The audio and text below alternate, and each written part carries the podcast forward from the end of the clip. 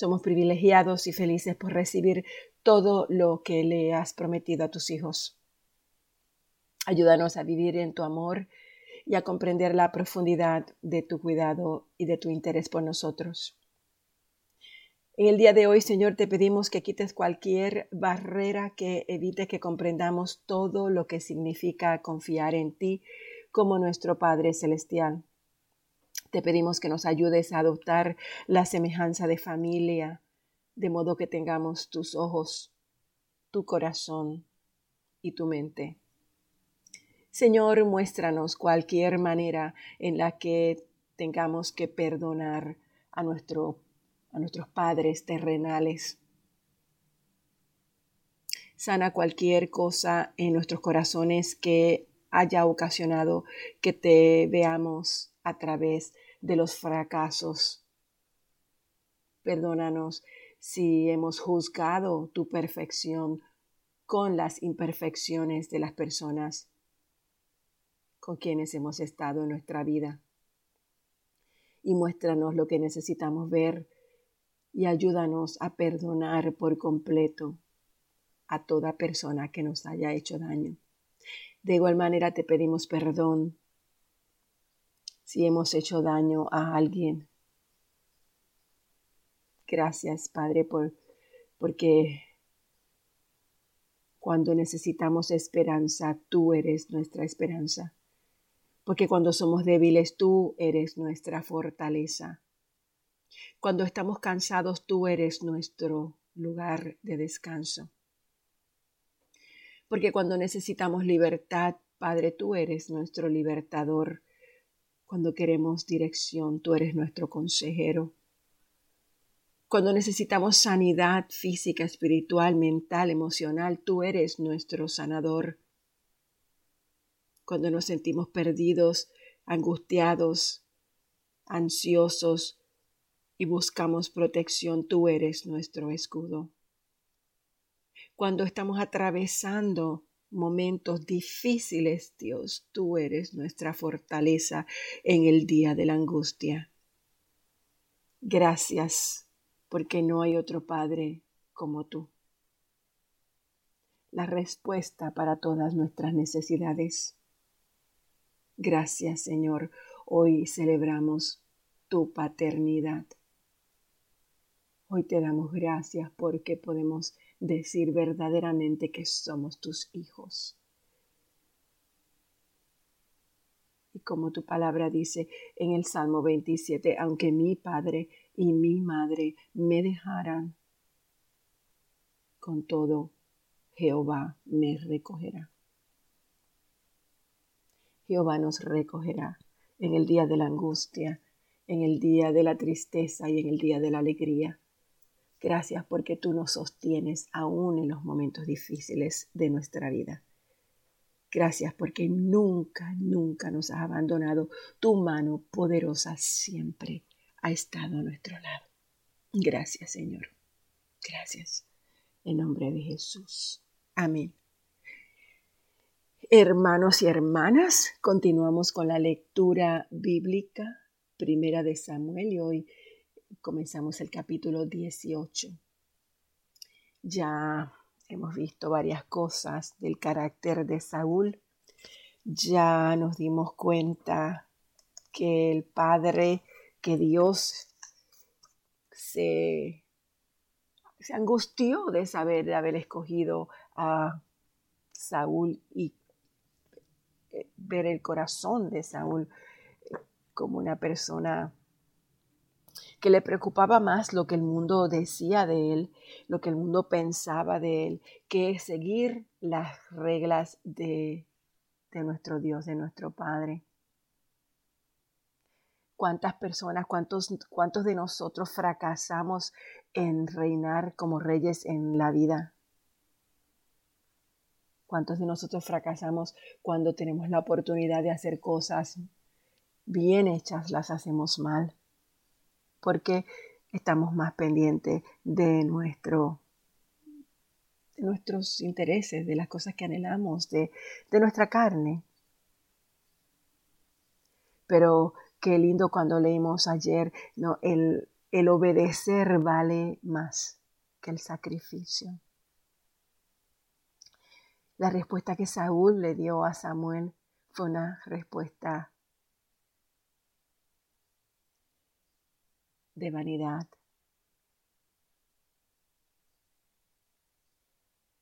Cuando enfrentamos una situación en que debemos obedecer es peligroso que digamos yo pienso esto o yo quiero esto, es que me parece esto.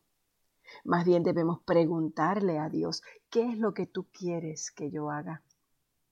Y ser obedientes a lo que Él responda. Si Jesús no es el Señor de todo, entonces no es nuestro Señor en nada.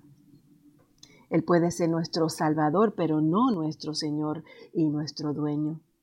Así que permitamos en el día de hoy que Dios tome el lugar debido en nuestras vidas, que es todo el lugar en nuestras vidas. El primero, el segundo, el tercero. No puede existir nada ocupando el lugar de Dios en nosotros. Lo demás, Dios nos lo traerá como añadidura. Como cuando tenemos un helado y pedimos que le pongan un poquito de whipped cream arriba. El helado delicioso, sabroso que tomamos son las bendiciones de Dios y es el lugar de Dios. Y el whipped cream en nuestra familia, nuestros hijos, nuestros trabajos, todo lo demás. Porque nuestra vida se basa en nuestra relación con Dios y en la eternidad. Continuamos, capítulo 18. Después de que David terminó de hablar con Saúl, conoció a Jonatán, el hijo del rey. De inmediato se creó un vínculo entre ellos, pues Jonatán amó a David como a sí mismo. A partir de ese día Saúl mantuvo a David con él y no lo dejaba volver a su casa. Jonatán hizo un pacto solemne con David, porque lo amaba tanto como a sí mismo. Para sellar el pacto, quitó su manto y se lo dio a David, junto con su túnica, su espada, su arco y su cinturón. Esto es importante para un estudio bíblico. Jonatán le dio a David su manto, su túnica, su espada, su arco y su cinturón. Todo lo que Saúl le pedía a David que hiciera, él lo hacía con éxito. Como resultado, Saúl lo hizo comandante sobre los hombres de guerra, un nombramiento que fue bien recibido tanto por el pueblo como por los oficiales de Saúl. Cuando el ejército de Israel regresaba triunfante después que David mató al filisteo, mujeres de todas las ciudades de Israel salieron para recibir al rey Saúl y cantaron y danzaron de alegría con panderetas y con címbalos, porque y este era su canto. Saúl mató a sus miles y David a sus diez miles. Esto hizo que Saúl se enojara mucho. ¿Qué es esto? dijo. ¿Le dan crédito a David por diez miles y a mí solamente por miles? Solo falta que lo hagan su rey. Desde ese momento Saúl miró con recelo a David. Al día siguiente, un espíritu atormentador de parte de Dios abrumó a Saúl y comenzó a desvariar como un loco en su casa. David tocaba el arpa tal y como lo hacía cada día, pero Saúl tenía una lanza en la mano. Y de repente se la arrojó a David tratando de clavarlo en la pared, pero David lo esquivó dos veces. Después Saúl tenía miedo de David porque el Señor estaba con David, pero se había apartado de él. Finalmente lo echó de su presencia y lo nombró comandante sobre mil hombres, y David dirigía fielmente a las tropas en batalla. David siguió teniendo éxito en todo lo que hacía porque el Señor estaba con él. Cuando Saúl reconoció esto, le tuvo aún más miedo. Pero todos en Israel y en Judá amaban a David porque tenía tanto éxito al dirigir a sus tropas en batalla. Cierto día, Saúl le dijo a David, Estoy listo para darte a mi hija mayor Merab por esposa, pero antes deberás demostrar que tú eres un guerrero de verdad al pelear las batallas del Señor. Pues Saúl pensó, yo voy a enviar a David contra los filisteos y dejar que ellos lo maten en vez de hacerlo yo mismo. ¿Quién soy yo y quién es mi familia en Israel para que yo sea el yerno del rey? exclamó David. La familia de mi padre no es nadie. Así que cuando llegó el momento para que Saúl le diera a su hija Merab en matrimonio a David, Saúl se la dio a Adriel, un hombre de Meola. Mientras tanto, Mical, otra hija de Saúl, se había enamorado de David, y cuando Saúl se enteró, se puso contento. Me da otra oportunidad para que los filisteos lo maten, se dijo Saúl a sí mismo.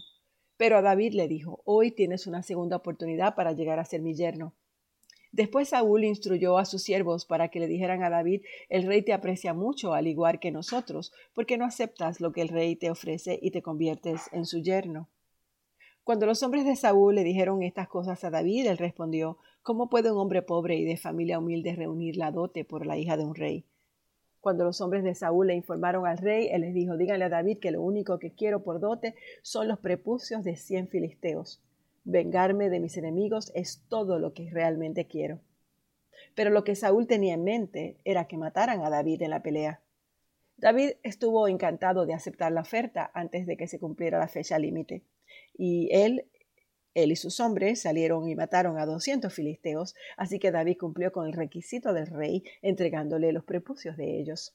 Entonces Saúl le entregó a su hija Mical por esposa. Cuando Saúl se dio cuenta de que el Señor estaba con David y cuanto su hija Mical lo amaba, le tuvo aún más miedo y quedó como enemigo de David por el resto de su vida. Cada vez que los comandantes filisteos atacaban, David tenía más éxito en contra de ellos que todos los demás oficiales de Saúl. Y por eso el nombre de David llegó a ser muy famoso. Saúl les dijo a sus siervos y a su hijo Jonatán que asesinaran a David. Pero Jonatán, debido a su profundo cariño por David, le contó acerca de los planes de su padre. Y le dijo, mañana por la mañana deberás encontrar un lugar donde esconderte en el campo. Yo le pediré a mi padre que vaya allí conmigo y le hablaré de ti. Luego te informaré todo lo que yo pueda averiguar. A la mañana siguiente Jonatán habló con sus padres acerca de David, diciéndole muchas cosas buenas de él. El rey no debe pecar contra su siervo David, le dijo Jonatán. Él nunca ha hecho nada para dañarte. Por el contrario, siempre te ha ayudado en todo lo que tú le has, le has pedido. ¿Te has olvidado acaso de aquella vez cuando arriesgó su vida para matar al gigante filisteo? ¿Y de cómo el Señor le dio como resultado una gran victoria a Israel? Ciertamente estabas muy contento en aquel entonces. ¿Por qué habrías de matar a un hombre inocente como David? No hay ningún motivo absoluto. Saúl lo escuchó a Jonatán y juró, tan cierto como que el Señor vive, David no será muerto. Después Jonatán llamó a David y le contó lo que había sucedido. Luego lo llevó ante Saúl y David sirvió en la corte igual que antes. Entonces la guerra se desató nuevamente y David dirigió sus tropas contra los filisteos. Los atacó con tanta furia que todos huyeron. Pero cierto día, cuando Saúl estaba sentado en su casa con una con una lanza en la mano, de repente el espíritu atormentador de parte del Señor vino sobre él como antes. Y mientras David tocaba el arpa, Saúl le arrojó su lanza, pero David la esquivó y dejando la lanza clavada en la pared, huyó y escapó en medio de la noche. Entonces Saúl mandó tropas para que vigilaran la casa de David. Se les dio la orden de que mataran a David cuando saliera la mañana siguiente, pero Mical, la esposa de David, le advirtió si no te escapas esta noche te van a matar en la mañana. Así que ella lo ayudó a salir por la ventana y él huyó y escapó.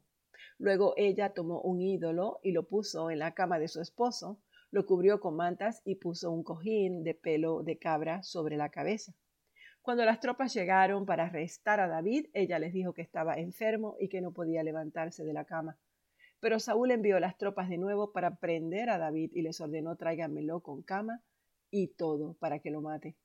Pero cuando llegaron para llevarse a David, descubrieron que lo que estaba en la cama era solamente un ídolo con un cojín de pelo en la cabeza.